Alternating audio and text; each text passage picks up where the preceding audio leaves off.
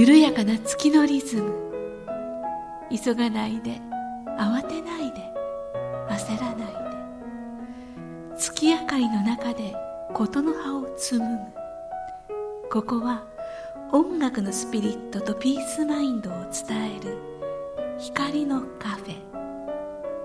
ウォンとはるかのムーントークカフェ。こんばんは、大見さんです。こんばんは武田遥です11月16日金曜日になりましたピアニスト高橋明さん特集今日は第5回目ですお話はさらに音楽のお話が深く掘り下がっていきます先週の続きどうぞお聞きくださいで哲監督とご一緒にお仕事をされて今度その2年後うん。ですねまたアルバム出ますねはい。はい。これは、バッハへの道のりという。うん。はい。誰ですか、こんなこと考えたの？実はこれはね、僕が、あの、前さんにね、ぜひね、ばあの、バッハ CD 化しようよって、あの、声をかけたのね。っていうのはね、彼と出会うじゃない？それでこういろんなと僕たちさピアノマニアだからさ、あのピアノがそすごいいいピアノがそこにあるよここにあるよって言ってそうわざわざ出かけて行ってさ弾きに行くんだよ。あそうですね。時々フェイスブックでお二人で本当いっねぱい行きましたね、あちこちね。出かけてるのは載ってまあすよね。の面白いわけよ。ピアノの音色なの旅っていうかさ、あのいろんな音色があるじゃないですか。なんかいいでそれがいいね悪いんでこれもう散々こう一つのピアノの中の、そのなんていうのかなこうエッセンスをこう楽しむ、ああの僕たちのね趣味だよねあれね、なんかそれ二人にしか分かんない楽しさかもしれないですね。いやピアニスト、うん、まあ、一緒に行ったらみんな楽しいと思いますけどね。うん。でもまた二人で掛け合いしながらこれはどうのこうのあっちあっち行ったりそこ例えば10代とか並んでるじゃないですか、あっち行ったりこっち行ったりしてさ楽しむわけ。でそういう時にアキラさんは何をこう弾くかっていうといっつもバッハを弾くのよ実は彼女彼はなんかこうちょっとこう試し弾きをする時に自分の曲よりもバッハを弾くのよ、やっぱクラシックに行かれちゃうんですかね。まあバッハ好きなんだよやっぱり。うん、てか、まあ、ととりあえずちょっとアンプできていて弾けるものっていうとバッハになっちゃうところはありますよね。まあ、アンプできてそういう僕から言うとやっぱあこの人はやっぱバッハ好きなんだよって思ったわけ。で僕もバッハに対する憧れあるじゃないねえ前さんちょっと録音しようよっつってさ、えあのねやっと来いよと。うんあの僕あのスタトアミュージックスタジオまで来てもらってねええ。ーね録音を積み重ねて僕がエンジニアやって。あそうなんですか、まあエンジニアやったってたから一緒にねマイキングをするだけの話なんだけど、この音でいいみたいな感じで。で、まあ、バッハを何回ね何曲か弾いて CD 化した小野さんひどいんだよ。レコーディングの時ずっとフェイスブックやっててさ、うんなんか着信音がポンとか入ってる。ひそんなことあったかあったあった。あったかな？そんなありま話したの。大雑把ひどいねひどいよとか。いや、それ冗談です。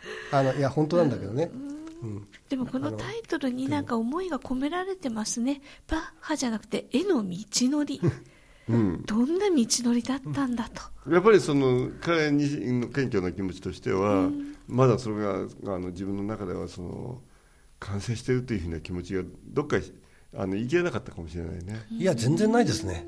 うん、全くないね。だから今、僕ようやくね、今バッハ弾けるようになってきたかなと思ってる部分が逆にあって、うん、わかるわかる。うん、本当やり直したいですよね。うん、僕もそういう CD たくさんあるもんね。今だったらこんないや、演奏しない全部そうなんだけど、それまあ出したらね、そこのとこね。はい、しょうがないです、でも、うん。あのだから僕はすごいエンジニアっていう、ね、仕事をやって、すごい良かったなと思うのは、やっぱり人の作品だとね、そすごいそれが見えてくるんですよ、本人が気にしてることって、周りは気にしないよってことなの、うんうんだから出した方がいい、うん。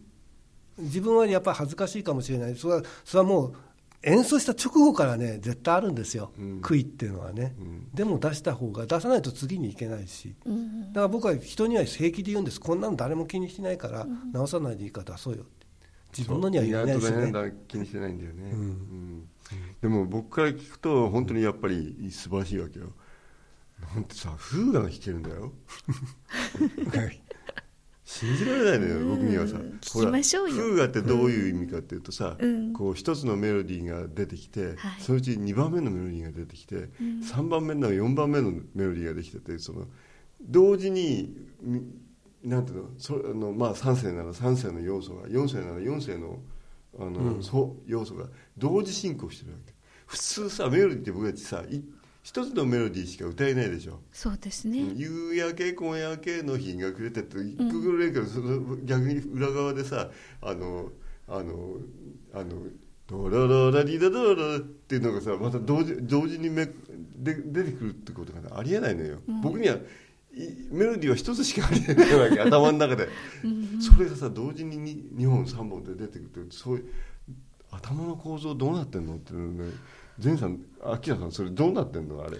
僕はでもねあのえっとキース・ジャレットがねインタビューで面白いこと言ってたんだけど、人間が本当に同時に聞き取れるラインは2本までだって。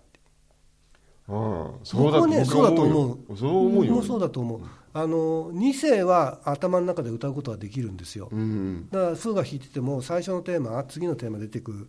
でそれをキープしながら3声目を同時に頭の中で歌うってことは僕はできないです厳密に言うと。厳密に言うとできないです、うん。ただそれを和声で捉えることはできる。つまり響きで捉えることはできるから、うんあの捉えてるような気持ちでいるけどもじゃあ3声同時に頭の中で歌えるかって言ったらラインとしては歌えないですね。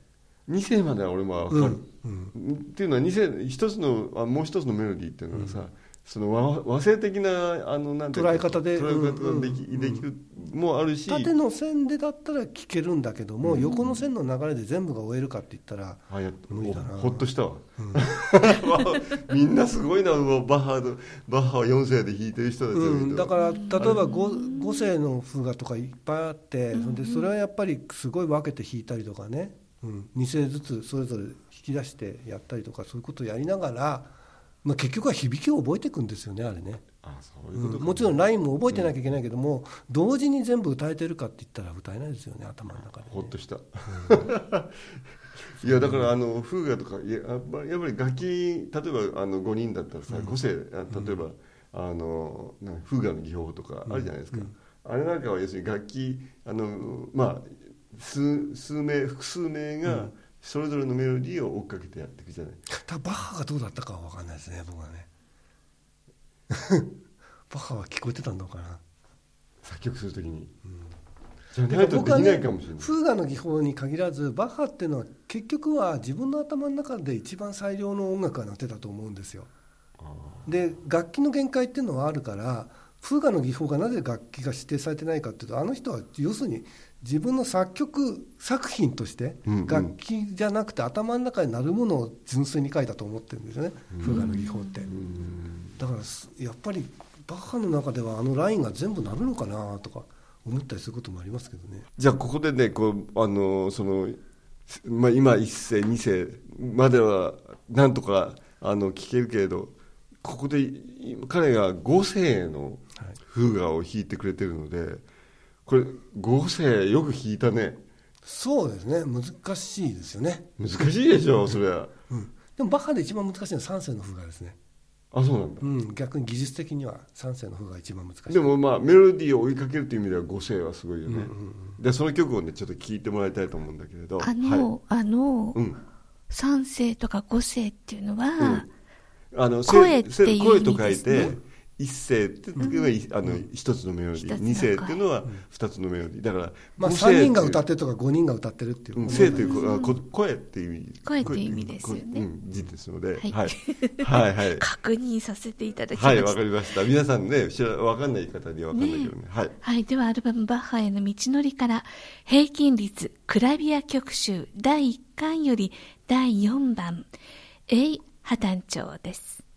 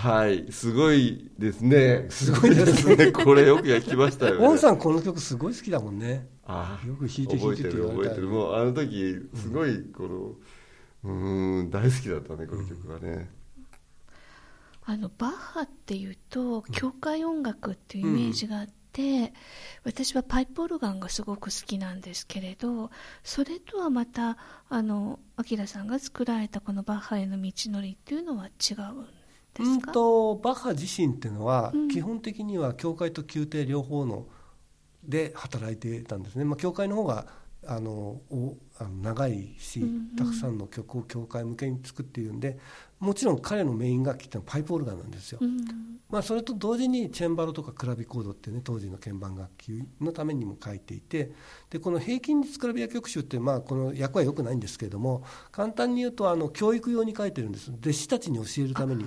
作曲技法と演奏技法を身につけるための練習曲集なんですね、それにしてはちょっとレベルがねすごすぎるんですけれども、ねねすごいよね。これを学びなさい。この曲はたまたまあのピアノで弾いてますけれども、まあ、当時ピアノなかったわけだし、ええ。あのあえて現代のピアノで弾いてるけれどもでも非常にパイプオルガン曲的な曲です。僕も日本でもパイプオルガンで弾いたことあるんですけどライブでね、一回オルガンで弾いても。ちょっとバッハの話ね。もうちょっと掘り下げると結構であのアキラさんね話し出すと止まらない最近またさバッハの演奏の仕方が変わったんだよ俺。って言ってるから。そんなこと言ってたっけ？ああそうか。そうかなんか俺ちょっと分かった気がするんだよ。分かってきたえーなんかクリスマスにバッハのねコンサート聞きたいですね。あアキラさんでいいね。ね今度やってよ。じゃあ再来年ぐらいに。おやるって。再来年でもやってくれればいいよね。やった。ーこれみんなで聞きに聞きに聞きに行きましょう、はい。はい。どっかあのパイプオルガンの響きのいいところを押さえてほしいですね聞きたいアキラさんのパイプオルガン。実は今今度ね僕ねあのこれ番外なんだけれどあのバッハホールっていうとこがあってさ。どこバッハホール？えっとね。バッハホール？上上町って言って美しい加えるちょっと、まあ、東北のとこなんだけど、はまあ、500人規模の、うん。そこで僕あのダンサーってやるんだけど、であのその時バッハあのバッハじゃなくて。いパイプオルガン？あパイプオルガンも弾いちゃう。いい